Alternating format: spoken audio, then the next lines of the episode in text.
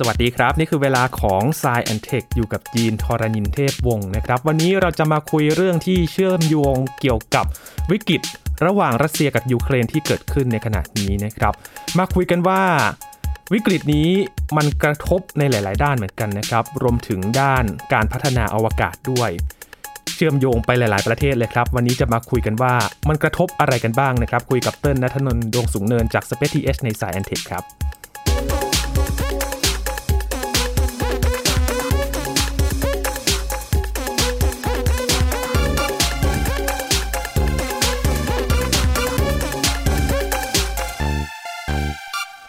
จากที่เราคุยกันวันนี้นะครับ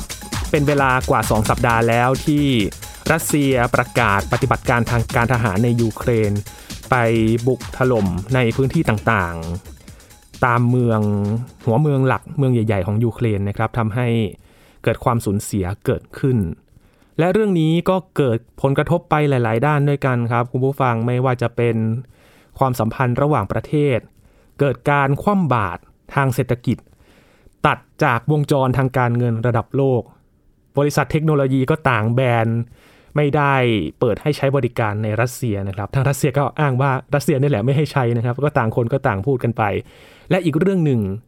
ได้รับผลกระทบไม่แพ้กันครับ การพัฒนาด้านอวกาศทำให้หลาย ๆ โครงการนั้นหยุดชะงงักไปเลยนะครับ วันนี้จะมาคุยกันว่ากระทบในโครงการอะไรบ้าง และหลังจากนี้ ทิศทางมันจะเป็นยังไงกันนะครับ อยู่กับเติ้ลนัทนนท์ดวงสุงเนินแล้วครับบรรณาธิการบริหารจาก Space TH นะครับสวัสดีครับเติ้ลครับ สวัสดีครับ โครงการที่เกิดขึ้นระหว่าง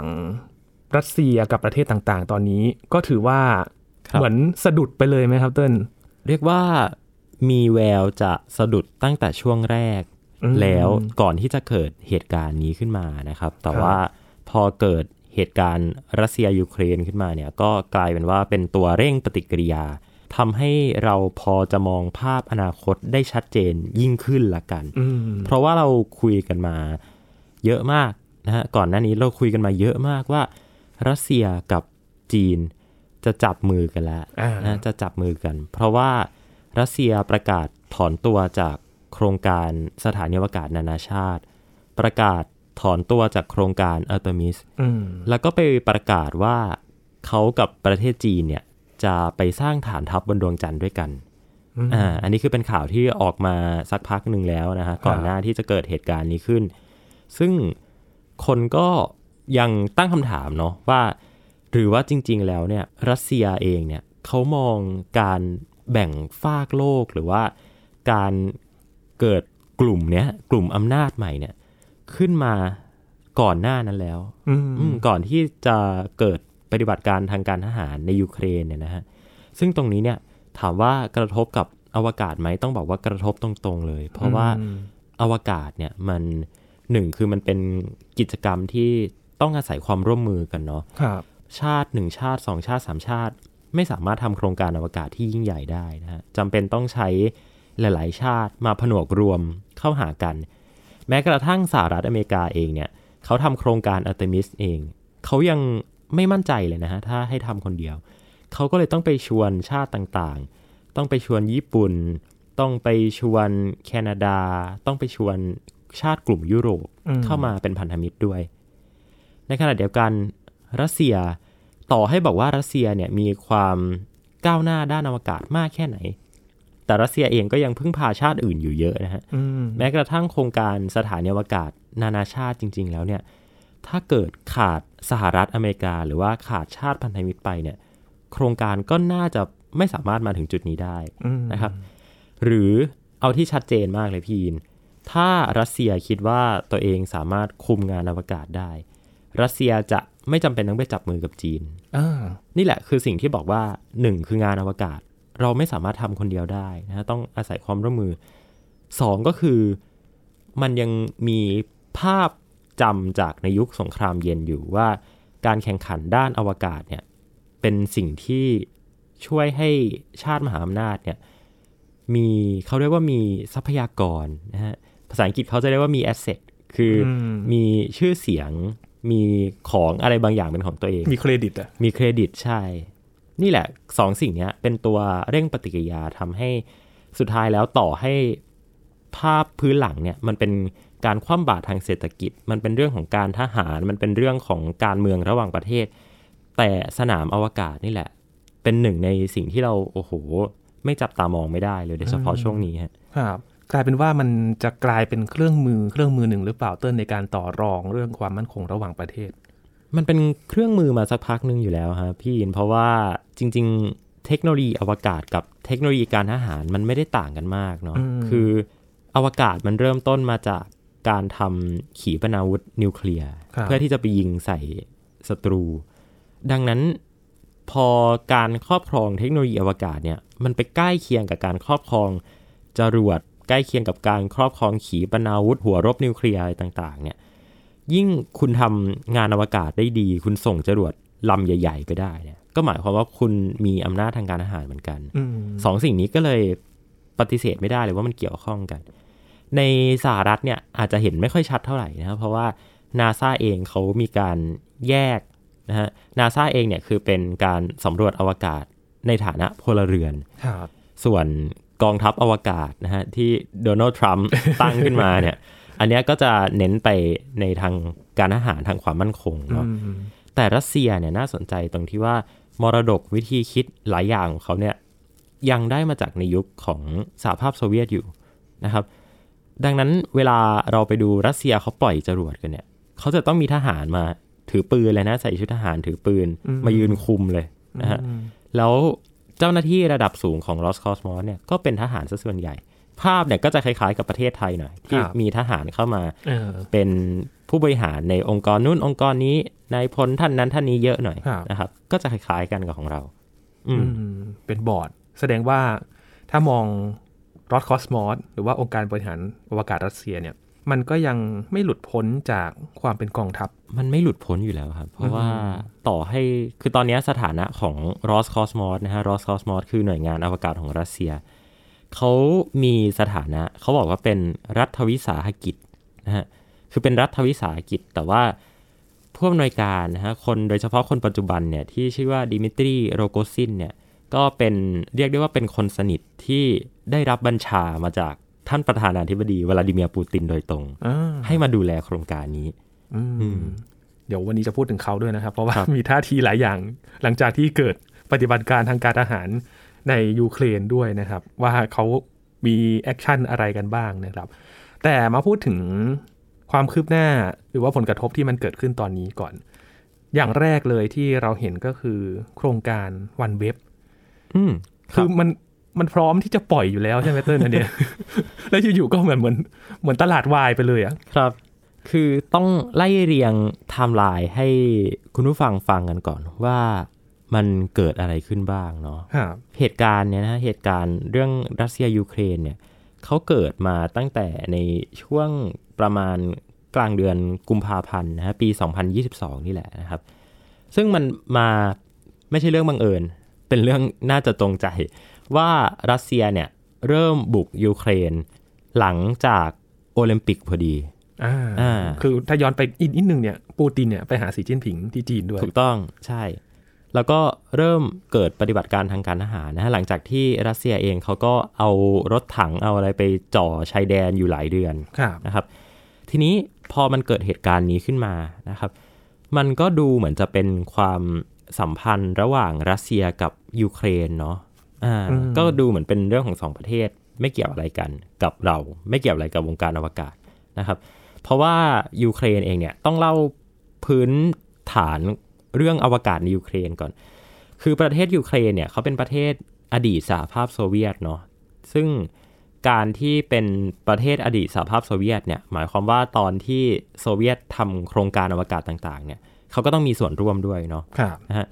ถ้าของฝั่งยูเครนเนี่ยเขาจะเน้นไปในทางเป็นเหมือนกับโรงงานผลิตเครื่องยนต์จรวดละกันอ่าเปรียบเทียบง่ายๆอย่างนี้นะฮะรัสเซียเนี่ยในตอนนั้นเนี่ยที่เป็นผู้นำสหภาพโซเวียตเป็นเหมือนเป็น เจ้าภาพ แล้วก็จะมีชาติต่างๆเนี่ยคอยทำงานนู้นทำงานนี้ใช่ไหมฮะ อย่างฐานปล่อยจะอยู่ในคาซัคสถานอืมนะครับ เครื่องยนต์จรวดบางส่วนมาจากยูเครน เครื่องยนต์จรวดบางส่วนก็มาจากเบลารุส มาจากประเทศใกล้เคียงต่างๆนะครับฮะส่งเข้ามายูเครนเนี่ยเขามีบริษัทที่ทำเครื่องยนต์จรวดบริษัทหนึ่งที่มีความสำคัญมากๆนะฮะ เป็นเครื่องยนต์จรวดที่ใช้ในจรวดของรัสเซียหลายรุ่นรวมถึงในของฝั่งอเมริกาด้วยนะครับ ทีนี้ คำถามก็คือ แล้วภาพในวงการอวกาศของยูเครนเนี่ยเป็นยังไง คือคนไม่รู้จักพี่เออคนไม่รู้จักพี่ยิน เวลาพูดถึงอวกาศคนโอ้พูดถึงรัสเซียพูดถึงอเมริกา แต่ว่าคนไม่ได้นึกถึงยูเครนเออยูเครน เพราะว่าเขาจะทำอะไรริง ๆ แล้วยูเครนเนี่ยถูกเหมือนกับว่าถูกกดอะให้อยู่ภายใต้การดูแลการปกครองของรัสเซียมาโดยตลอดอืมจะทำอะไรต้องผ่านรัสเซียก่อน จะอะไรก็ต้องให้รัสเซียยินยอมก่อนนะครับ ดังนั้นจริง ๆ ยูเครนไม่มีโครงการอวกาศของตัวเองอ่านะฮะคนที่เก่งๆในยูเครนเนี่ยเขาเลยสมองไหล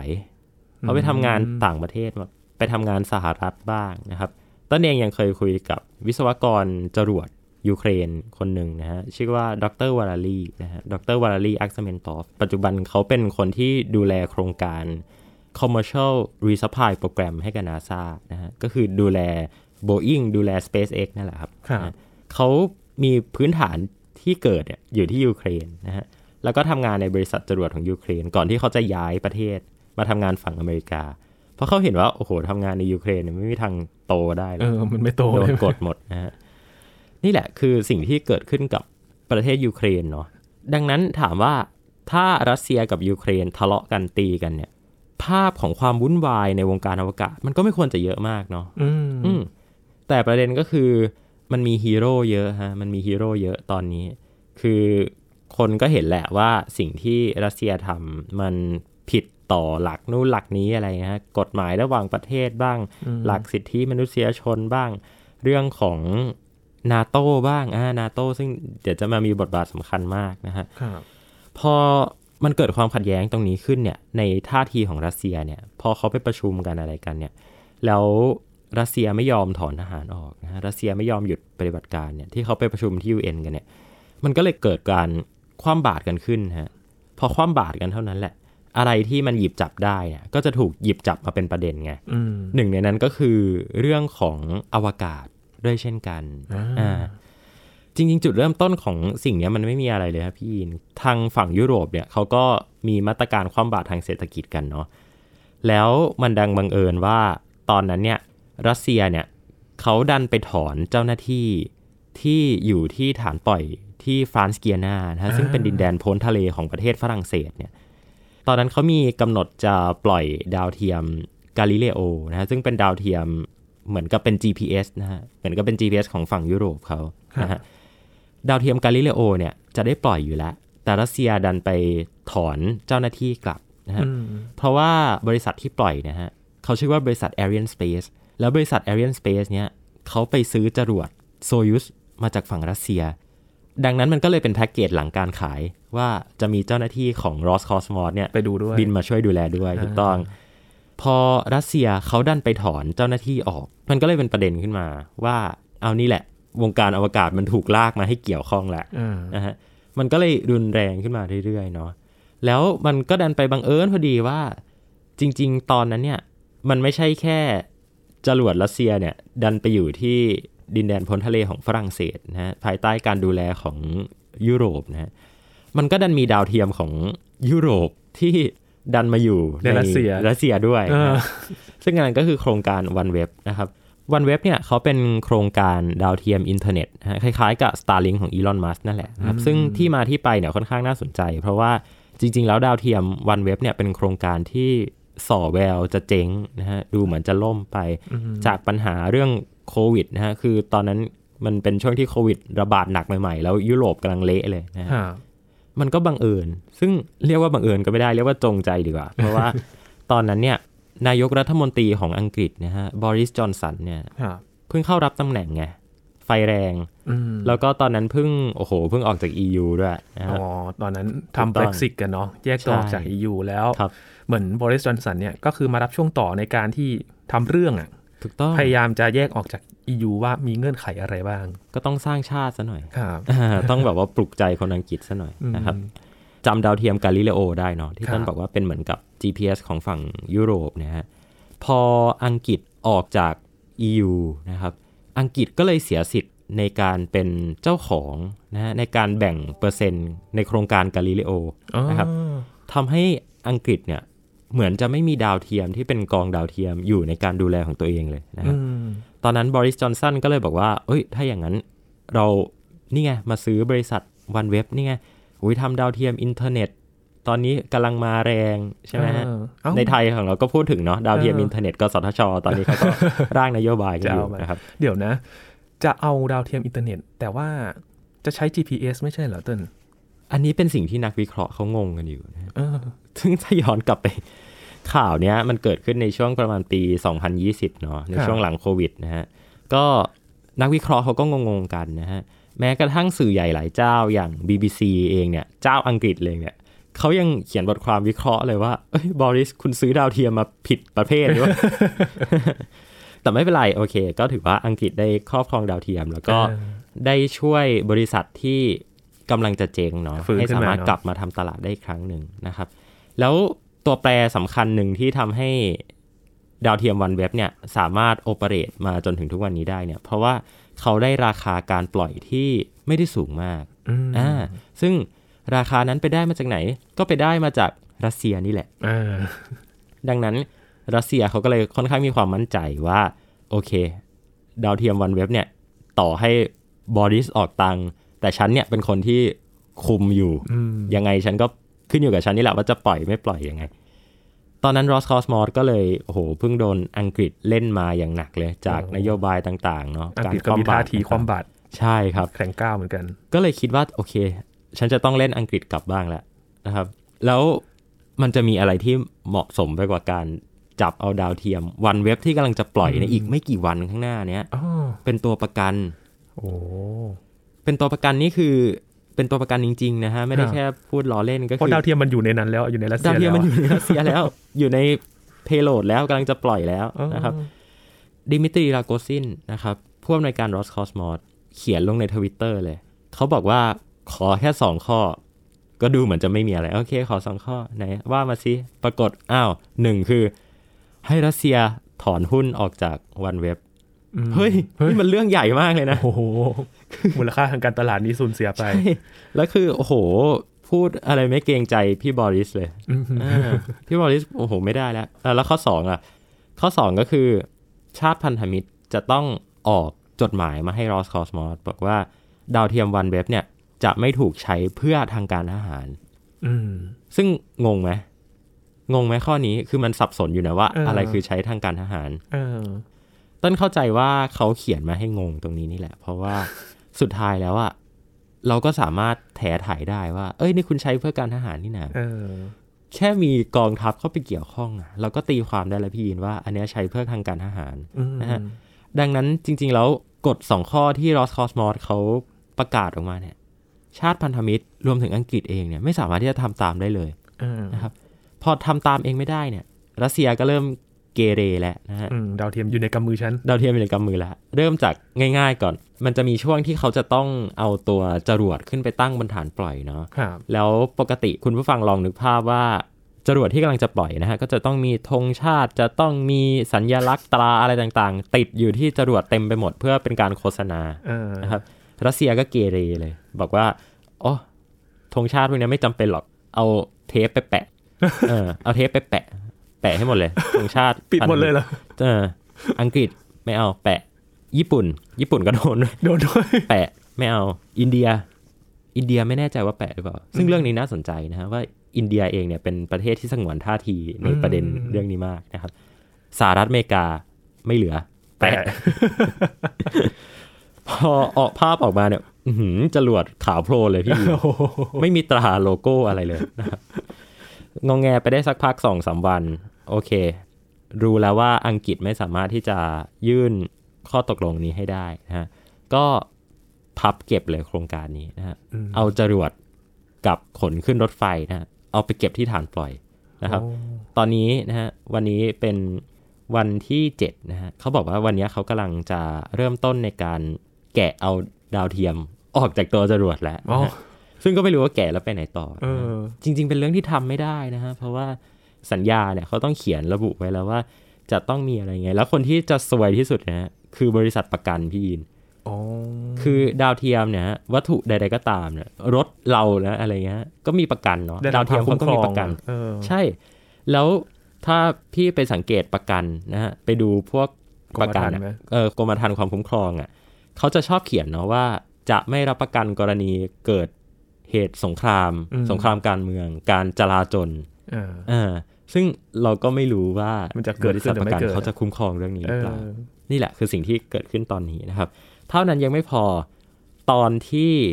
รัสเซียเนี่ยนะฮะหรือว่ารอสคอสมอสเนี่ยเขาไปเอาตัวจรวดเนี่ยลงมาจากฐานปล่อย เขาก็จะต้องมียานพาหนะใช่ไหมฮะที่คอยขนจรวดเนี่ยกลับมาที่ฐานปล่อยครับยานพาหนะที่ว่านี่แหละครับเจ้าหน้าที่รอสคอสมอสดันเอาเทปนะฮะ เทปอีกแล้วเป็นสงครามเทปจริงๆ เอาเทปสีขาวเนี่ย ไปแปะเป็นรูปตัว V กับตัว Z อืมซึ่งถ้าเราจำภาพนึกภาพกันออกเนี่ย มันคือสัญลักษณ์แบบเดียวกับที่รัสเซียเขาเอาไปแปะกับยุทโธปกรณ์ ยานหุ้มเกราะรถถังต่างๆ ที่เอาไปใช้ในการบุกยูเครนนะฮะซึ่งนักวิเคราะห์เขาก็ คาดการณ์กันออกมาว่าเออมันคือสัญลักษณ์ที่ใช้ในการบอกฝ่ายนะฮะบอกฝ่ายให้ชัดเจนว่า อันนี้เป็นของรัสเซียจะบุกจากทางไหน คือเป็นสัญลักษณ์ทางการทหารอืมแต่อันนี้คือคุณเอาไปติดกับจรวดอะเอาไปติดกับรถที่ใช้ในการเคลื่อนย้ายจรวด ซึ่งมันควรจะเป็นเครื่องมือที่โอ้โหนำมาซึ่งสันติภาพของมวลมนุษย์หรือเปล่าอืมทำไมมันถึงได้มีสัญลักษณ์นี้ติดอยู่นะฮะถูกหยิบมาเป็นเครื่องมือทางการอาหารใช่ไปเลย ใช่นะครับ หลังจากนั้นเนี่ย ได้ยินชื่อนี้บ่อยมากนะฮะดิมิตรีโรโกซินของเราเนี่ยก็งองแงในทวิตเตอร์นะฮะครับเยอะมากบอกว่าชาติอังกฤษชาติสหรัฐเนี่ยรวมถึงพันธมิตรเนี่ยคือสุดท้ายแล้วยังไงก็ต้องพึ่งพารัสเซียนะครับ คือจะไปในข้อความเขาจะออกมาทางนี้เนาะเขาจะเคลมตลอดว่ารัสเซียเองเนี่ยมีเทคโนโลยีทางอวกาศที่เหนือกว่าหลาย ๆ ประเทศนะครับทำให้สุดท้ายแล้วยังไงก็ เหมือนก็จะบอกว่ายังไงก็เชื่อฉันเถอะอืมยังไงก็ฟังฉันเถอะฉันให้ทำอะไรก็ทำเถอะ แต่ทีนี้มันมาถึงจุดนี้แล้วไงพี่มันมาถึงจุดที่ทางโลกพร้อมใจกันจะคว่ำบาตรพร้อมใจกันจะไม่ฟังไม่เอาอะไรแล้วอะแม้กระทั่งแบบเน็ตฟง Netflix อะไรอย่างเงี้ยก็คือแบนอะไม่ไม่ให้เอาดูอะแล้วนะฮะไม่มีใครเอาแล้ว Roscosmos ก็เลยตอนนี้เป็นไม่อยากใช้คำนี้เลยแต่ว่าเป็นหน่วยงานที่ อันนี้คือต้นไม่ได้พูดเองเลยนะหมายถึงว่าคนในวงการเขาพูดกันเขาดูมาว่าท่าทีเป็นหน่วยงานที่น่ารังเกียจที่สุดอืม ในวงการอวกาศตอนนี้นะฮะโอ้โหนักบินอวกาศหลายคนเองเนี่ยเขาถึงก็ออกมาเปรียบเทียบบอกว่างานอวกาศมันคือการสร้างความร่วมมือ การพาให้มนุษย์เดินหน้าไปข้างหน้า แต่รอสคอสมอสกำลังทำให้มนุษยชาติถอยหลังกลับไปในยุคที่เรากำลังทำสงครามอืมอีกครั้งหนึ่งอืม คือจะเห็นจากการโพสต์ของนักบินอวกาศเนาะที่ครับเขาแสดงท่าทีกันว่าแบบ การกระทำของรัสเซียตอนนี้เนี่ยมันเป็นยังไงกัน ทุกคนก็แสดงความคิดเห็นกัน ซึ่งมันก็ไปในทิศทางนั้นจริงใช่ครับ ซึ่งเขาโอ้โหเขาด่ากันแรงมากนะฮะถ้าใครที่ตามทวิตเตอร์ของนักบินอวกาศของหน่วยงานต่างๆกันอยู่เนี่ย คือเขาคุยกันแรงนะฮะคือเราจะนึกภาพไม่ออกเนาะว่าหน่วยงานระดับโลกเนี่ย คนที่เป็น high profile เป็น astronaut เป็น cosmonaut เนี่ย เขาจะสามารถโอ้โหขุดสรรหาคำด่าอะไรมามาใช้กันได้ขขนานาดดนี้นี้นะฮะๆโอ้แล้วดาวเทียม OneWeb ตอนนี้ก็คือยังอยู่ในรัสเซีย ใช่ครับ อยู่ที่ไบโคนูร์ cosmodrome เนาะครับซึ่งจริง ๆ จะบอกว่าอยู่ในรัสเซียก็ไม่ได้ เพราะว่าไบคอนอคอสโมโดรมเนี่ยตั้งอยู่ในประเทศคาซัคสถานอืมซึ่งเป็นฐานปล่อยจรวดที่รัสเซียใช้มาตลอดครับโดยจ่ายค่าตอบแทนอันน้อยนิด ให้กับคาซัคสถานอืมซึ่งเนี่ยมันจะไปเชื่อมต่อเชื่อมโยงกับที่ต้นคุยกันไปก่อนหน้านี้เนาะว่า จริง ๆ แล้วเนี่ยชาติที่เป็นต่อให้บอกโอ้โหเป็นรัฐเอกราชเนาะแต่อิทธิพลของรัสเซีย มันก็ยังครอบรัฐเหล่านี้อยู่อืมนะฮะแม้กระทั่งคาซัคสถานเองเนี่ยเป็นประเทศที่เอาจริงไม่ได้มีมีอะไรที่ควรจะเป็นประเด็นได้เลยเนาะคือ ก็ดูสมยอมกับรัสเซียมาก เขายังมีประท้วงกันเลยนะ เรื่องเรื่องกับรัสเซียเนี่ยโดยเฉพาะเรื่องฐานปล่อยเนี่ยว่า เอ้ยคุณให้รัสเซียเนี่ยมาใช้ฐานปสล่อยถานที่ในราคาอันแสงถูกได้ยังไงอืมอย่างเงี้ยแต่จริงๆประเด็นนี้ก็พูดยากเพราะว่าฟรานซ์เกียนาหรือว่าดินแดนเกียนาเนี่ยก็ดันไปเป็นเมืองขึ้นของฝรั่งเศส ซึ่งฝรั่งเศสเองยังไม่ยังไม่ได้ให้เอกราชเลยด้วยซ้ำอะนะฮะคือทุกวันนี้ก็ยังเป็นดินแดนอยู่ภายใต้ฝรั่งเศสอยู่นะอืม แต่สิ่งนี้เนี่ยต้นว่าน่าจะทำให้ทุกคนเห็นภาพตรงกันว่าอวกาศเนี่ยมันมันเกี่ยวข้องกับการเมืองตรงนี้นี่แหละว่าครับสุดท้ายแล้วเราสามารถใช้อวกาศเป็นข้ออ้างในการไปยึดใครเขาก็ได้นะอืมหรือไปตั้งดินแดน ไปตั้งฐานปล่อยไปทำอะไรก็ได้นะฮะซึ่งถ้าประเทศยิ่งมีพื้นที่ใหญ่อยู่แล้วเนี่ย มันก็ไม่น่าห่วงมากเนาะอย่างจีนรัสเซียสหรัฐเองคือพื้นที่เขาเลือกใหญ่ได้เลยมาก ใช่แต่ยุโรปเนี่ยนะฮะฝรั่งเศสเนี่ยมันไม่มีที่ให้ตั้งนะครับพี่ยินโอ้เป็นเมืองไปหมดแล้วนะเป็นไร่วงไร่วายไปหมดแล้วไม่สามารถไปตั้งฐานปล่อยได้แล้ว ดังนั้นฟรานซ์เกียนาเนี่ยก็ยังคงเป็นดินแดนที่มีความจำเป็นสูงอยู่อืมนี่แหละคืออวกาศกับ geopolitics เนี่ยมันเป็นเรื่องเดียวกันนะคือมันครับพูดต่อกันไปได้หมดเลยอืมอันนี้ขนาดแค่ฐานปล่อยจรวดนะในพื้นที่นะในพื้นที่ของประเทศนั้นๆนะอันนี้ยังไม่รวมข้างนอกโลกนะว่าจะยังไงกันต่อ ใช่ ซึ่งตอนเนี้ยความวุ่นวายก็คือ ถ้าเข้าใจไม่ผิดคือมันจะมีเป็นส่วนที่สัญญาสองฉบับนะฮะ เป็น Accord สองตัวครับตัวแรกก็คือ Artemis อาของสหรัฐ แล้วก็ทีมนานาชาติในฝั่งสหรัฐ ที่ไปร่วมมือร่วมแรงร่วมใจกันแบนรัสเซียเขานี่แหละนะอืฮะมแล้วก็ฉบับที่สองเนี่ย คาดว่าเดี๋ยวจะมีออกมาก็คือจากฝั่งของจีนแล้วก็รัสเซียครับนะครับ ทีนี้แหละเราจะได้เห็นการ แบ่งค่ายกันอย่างชัดเจนเลยนะฮะข้างใดข้างหนึ่งเลย ใช่อืมแล้วส่วนที่สัญญาสองฉบับพูดเรื่องเดียวกัน ด้วยชาติมหาอำนาจสองฝั่งอืมต้นถึงได้บอกไงว่า โอ้โห ไทยเราเนี่ย ถ้าถ้าเดินเกมไม่ฉลาดเนี่ย ถือว่าจบเลยนะ คือเขาไม่ดันเลยอะ่ะเขารู้สึกว่า มันไม่มี potential อะไรให้ให้ดันอะมคือรู้สึกว่า ดันไปก็ไม่ได้ช่วยให้ เขาได้ขนาดนั้นอืมแต่ในขณะเดียวกัน ถ้าไม่ดันเลยก็จะ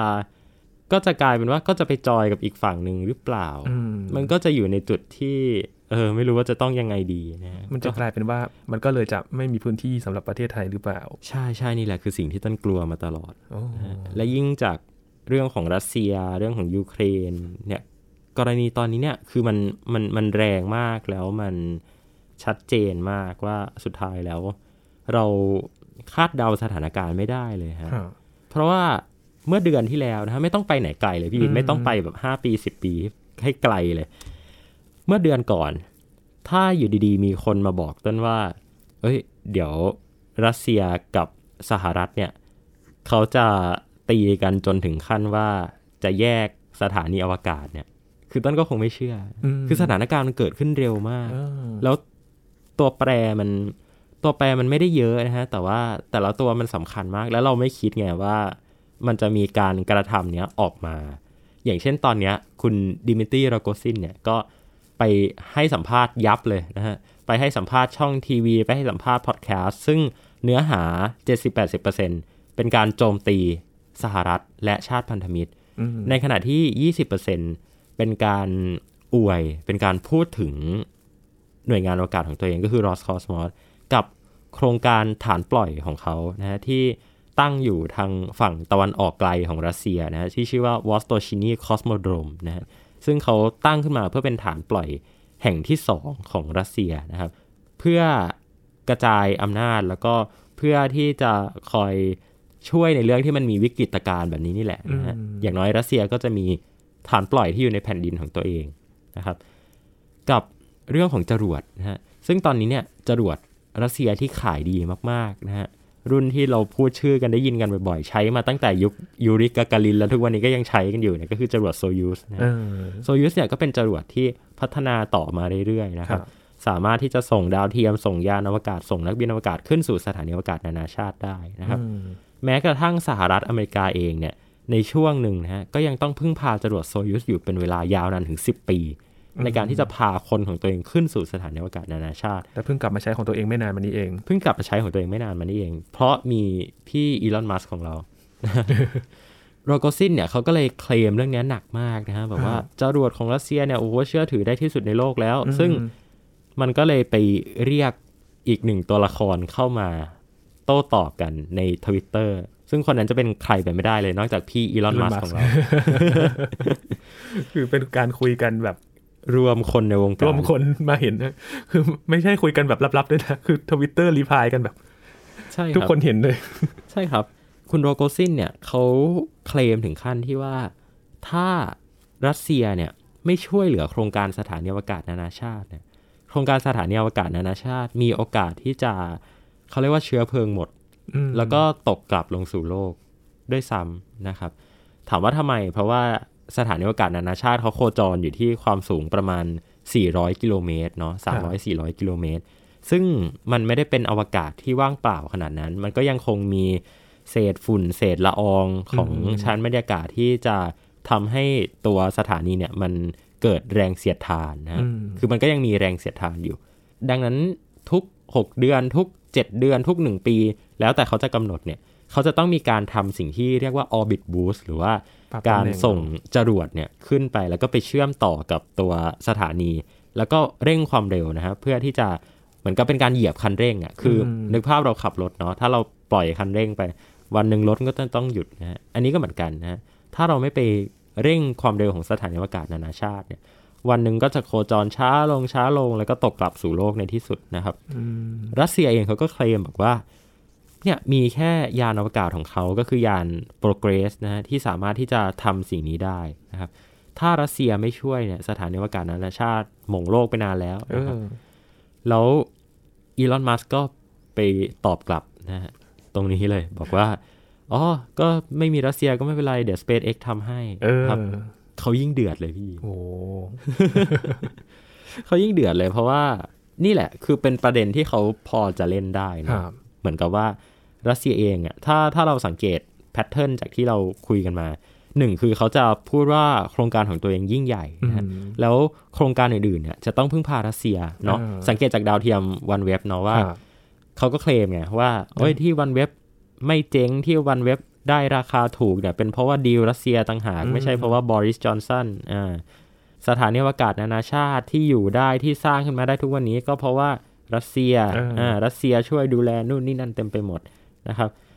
จรวดที่ถูกปล่อยขึ้นไปดาวเทียมอะไรต่างๆเนี่ยต้องพึ่งพารัสเซียยังไงก็ต้องพึ่งพารัสเซียเขาเคลมตรงนี้ได้ครับเขาก็เลยรู้สึกว่าเออนี่แหละ คือสิ่งที่ฉันจะใช้ในการสร้างบารมีสร้างอำนาจให้กับตัวเองงัดคอขึ้นมา ใช่ แต่คำถามมันก็เข้ามาจากทุกสารอาทิตย์เต็มไปหมดไงว่าพอพูดอะไรก็จะมีคนมาเถียงตลอดอืมว่าเออไม่ใช่ อย่างนี้เขาก็ทำได้ อย่างนี้ฉันก็ทำได้ Elon Musk ก็ทำได้